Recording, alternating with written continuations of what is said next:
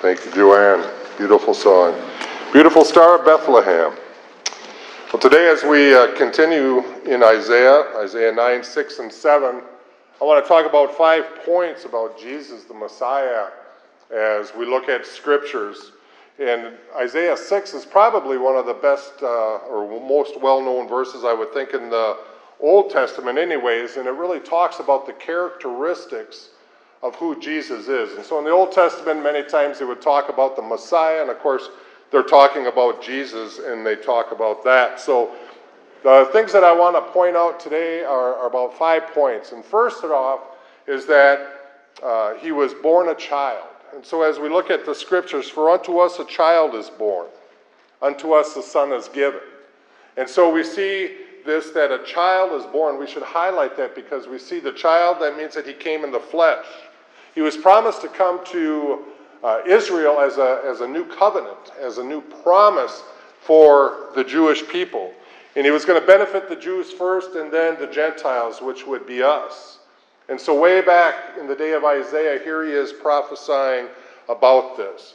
We sing a song, a, a hymn on occasion. We'll probably be singing it this, this uh, year yet. What child is this who laid to rest on Mary's lap is sleeping? This, this is Christ the King, whom shepherds guard and angels sing. See, our Christmas hymns, and it's a shame that we only sing them for about uh, four weeks out of a year, but they really tell the story of the Messiah coming and of who Jesus is. And understanding really what child is this that Isaiah is talking about has great ramifications in our life, has great meaning for the believer. It shows the humanity a child was born. So, in the flesh. And again, we see in the New Testament many times they are, are fighting Gnosticism. They're fighting different beliefs about God could not really be flesh because flesh is defiled. And, and uh, you know, we understand that he was without sin, became sin for us. But it shows the humanity. A child is born. God became a little lower than the angels, and he came down and he walked amongst us, flesh like we were tempted in all ways as we were, yet without sin, without stain. And second, the deity. A son is given, the one and only Son of God. So we have, For unto us a child is born, unto us a son is given. For God so loved the world that he gave, he gave us Jesus Christ. Before the foundations, and again, when we, when we talk about God, sometimes we have a hard time comprehending that all time is instantaneous with him. But God knew, and this was the plan from the very beginning, that this sacrifice, this perfect sacrifice, would be given to us. And so the Son was given to us, to you and I. The perfect gift. When we talk about the best Christmas gift you could ever have, it happened when Jesus was born. It actually happened when it was promised and ordained by God way back. Faith Hill has a song called A Baby Changes Everything. If you listen to some of the, the more contemporary Christian music in the, in the Christmas music on the radio, you probably heard this. But one of her verses was My whole life turned around. I was lost, but now I'm found. A baby changes everything. And so, as we look at the deity, and as we look at the humanity, and as we look at the gift of who Jesus is, and we look it was born of a child, first off, the question becomes Has this child changed your life? Has Jesus Christ changed your life? Second point is He will rule. Part of uh, uh, second part of uh, six, and it says, "And the government will be upon His shoulders, and His name will be called." And they go into the names, but the government will be upon His shoulder over God's people. He was coming for the Jewish people. He was going to rule over the Jewish people to begin with. But the Bible also teaches us that there is a day coming when every knee is going to bow, when God is going to reign over everything, and Christ is going to separate the sheep from the goats. He's going to gather his own unto him, and he is going to rule over the whole world. Zechariah uh, 14 9 says this The Lord will be king over all the earth. The Old Testament declares many of these promises that we can walk in, that we can believe, that we can grasp and say, God is in control. When we talk about the sovereignty of God, when we talk about the providence of God, when we talk about the foreknowledge of God, we know that He is in control of all things. Right now, it says, as we go and went through 1 John, it says that uh, the earth and the sway of it is, is under the influence of the evil one, under Satan. But there's going to be a day when Christ comes and all that's going to be taken away and he will rule all things. But don't be deceived, he is still at work behind the scenes now. There is nothing that happens that he is not aware of, and there is nothing that happens that he does not allow. Isaiah declared the government will be on his shoulders to govern all people. What a responsibility, what an awesomeness that God has placed upon this Messiah, the one we call Jesus. He will govern properly and fairly. A lot of times we don't think things are fair. We don't think that things are, are done properly. But with God, there's truth and there's light, and in Him there is no darkness at all. And so He's going to judge and He's going to govern and He's going to rule justly, fairly, properly. God's deliverance from all sin as He judges sin. It's not a popularity contest. It's not who lines up on your side to get you there, but it's going to be you standing before God. And is He your Lord and Savior? Has He forgiven you of your sins? Do you know Him in that personal way? Christ is the only agent of deliverance that was promised in the Scripture, that was given by the Father. And so Jesus delivers us from the sin of the wrath to come, 1 Thessalonians 1 would tell us. That means that as we stand in relationship with Him, as we are a child of God, that we know that He's going to deliver us from the wrath that is to come, the wrath that we deserve because of sin in our life. The wages of sin is death. But Romans would say, but the gift of God is eternal life. He gave himself for our sins to deliver us from the present evil age according to the will of our God and Father, Galatians 1 tells us. These scriptures in the New Testament are just fulfillments of what Isaiah was telling in the prophecy. He gave himself for our sins. We don't see that a whole lot in the world today, people giving of themselves for others. But it says that he gave himself for our sins so that we might be delivered, not only in the time to come, but it says here in this present evil age, according to the will of God and Father. So, question two is this child God's Son, Jesus Christ? Is He ruling your life? Are you under His authority? Or do you step out onto your own? it says that His character will be revealed. Point number three. And His name will be called Wonderful, Counselor, Mighty God, Everlasting Father, Prince of Peace. What titles? But they're just not names. You know, if we think of things, we could think of uh, Abram, Sarai, Jacob, Saul. What do we know about them? They all had a name change, right? A change of a course in their life, a change of direction, change of relationship with what God had. But from the everlasting, the Father has been this wonderful, counselor, mighty God, everlasting Father, Prince of Peace. Four descriptive names of Jesus that apply to us in our life today, that describe his character, not only as God, but also in his humanity as well as his deity. Wonderful counselor. The child, it says, was going to be a wonderful counselor. He was going to be the nation's wonderful, and that word wonderful means this exceptional or distinguished. Sometimes we look at wonderful and just think of it as something that's a little bit better. But the original meaning of this word means exceptional, distinguished, a counselor. And it says that the people would gladly submit to his authority, those that truly know him, those that truly love him. Many people shall come and say, Come, that he may teach us his ways, that may, we may walk in his paths, Isaiah 2 3 says. Wouldn't that be great to have that desire in our heart today to say, where many people would come and say, Come, that he may teach us his ways? And that we may walk in his paths. He is a wonderful counselor. He's the mighty God. Some suggest that means just this, this person of authority, the mighty God, strong man type thing.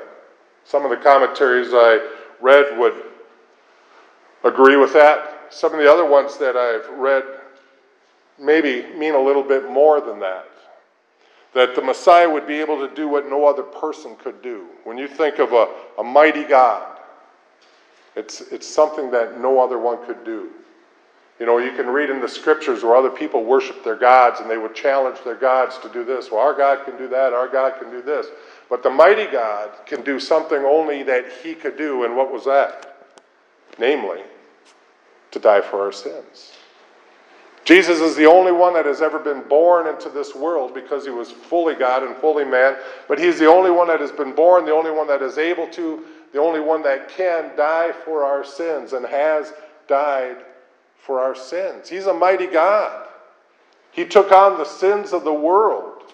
It's not just the government that was upon his shoulders, but the sins of the world was going to be put upon him upon that cross. Everlasting Father. Well, wait a minute, how can the Son be the Father? Sort of a confusing thing. We tend to dissect out God sometimes. We always need to remember that God is one person distinguished in three different people the Father, and the Son, and the Holy Spirit. He had all the attributes of God. We need to understand that, that Jesus, when he was here on earth, had all the attributes of God. He just chose to set aside some of those things while he was here on earth. But at any moment, he was still fully God, where he could have called angels down to do whatever he wanted to do. He existed in three persons the Father, the Son, the Holy Spirit. Even Jesus, as he was down here, had communion with the Father, and he had the Holy Spirit. And so we see that God is always one. Everlasting Father describes the, the Messiah's or Jesus' relationship to time, not to the Trinity. Again, in time, this is where Jesus came. Because we are people that are orientated in time, this is when Jesus came. Jesus lived here 33 years on this earth. Did Jesus die? Is he no longer here? No, he's eternal. He has no beginning, he has no end. But the humanity of Christ had that time. And so when we look at him, it describes his relationship to time, not his relationship to the other members of the Trinity. So he's an everlasting Father. He is the one that watches over our souls.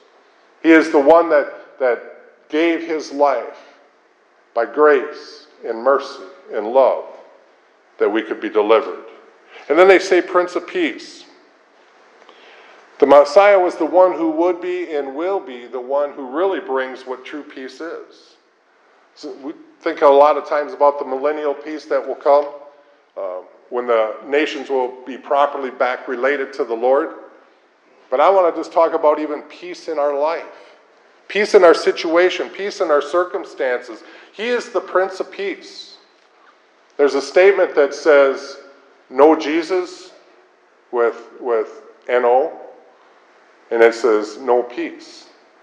And then it says, Know Jesus, K-N-O-W, and then No peace, K-N-O-W.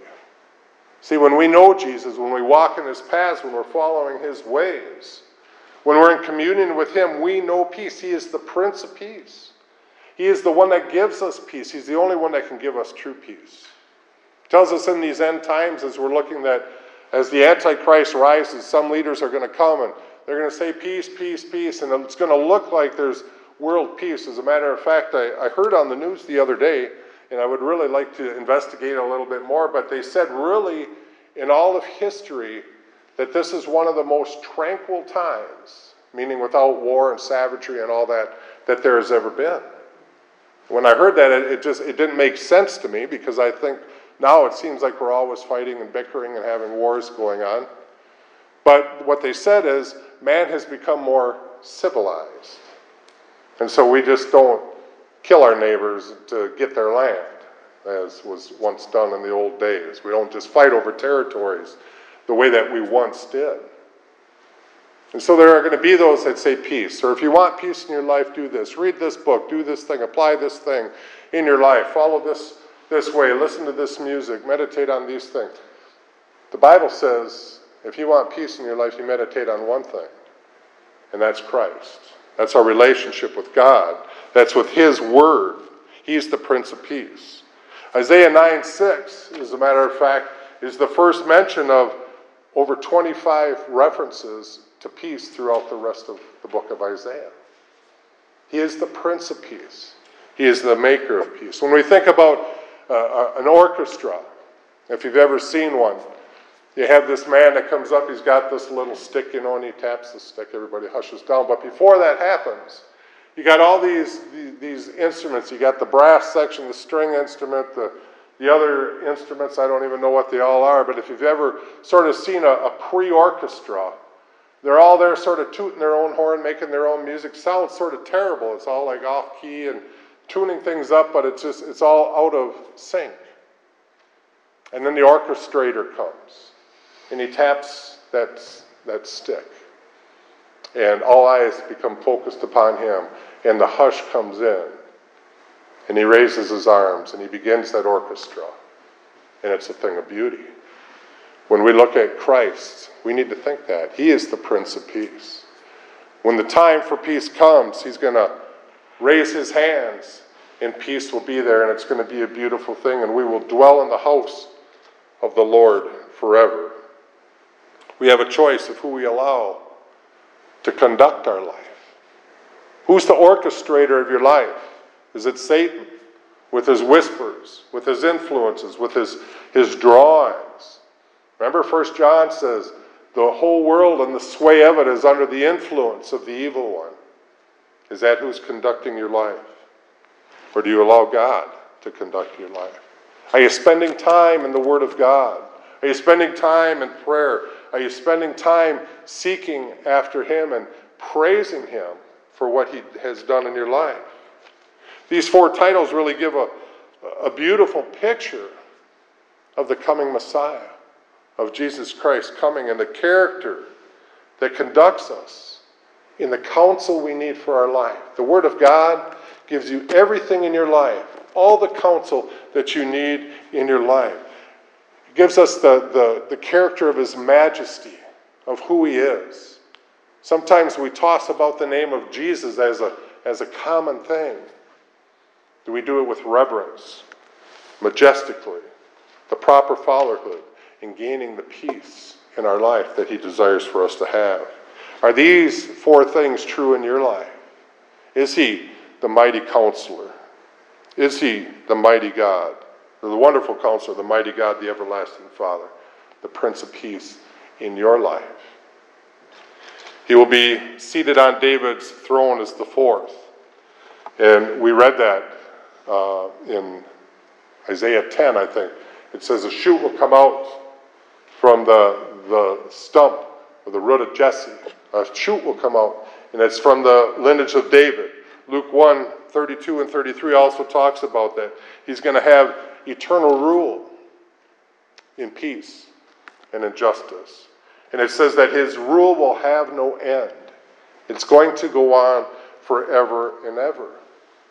Jesus is going to be sitting upon the throne and rule us for all eternity. Daniel 7:14 says to him was given dominion and glory and a kingdom that all people, nations and languages should serve him. His dominion is an everlasting dominion which shall not pass away, in his kingdom, one that shall not be destroyed. What a beautiful picture. What a beautiful promise that Daniel gives us.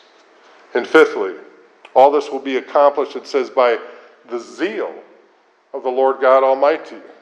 Of the increase of his government and peace there will be no end upon the throne of David and over his kingdom to order it and establish it with judgment and justice from that time forward, even forevermore, the zeal of the Lord of hosts will perform all this. The zeal of the Lord. Have you ever wondered what that meant? When somebody says to have zeal, it means great energy. When the Lord does this, it's going to be with great energy. It's going to be enthusiastic. It's going to be an exciting time. It's going to be a pursuit of a cause and an objective. What Christ is saying is that it's going to be completed with zeal. It's not just going to be a word, it's going to be done majestically. It's going to be done beautifully, it says. With the zeal of the Lord will perform this. His zeal will perform this. And we're going to stand back and be in awe. The Messiah will rule because God promised it.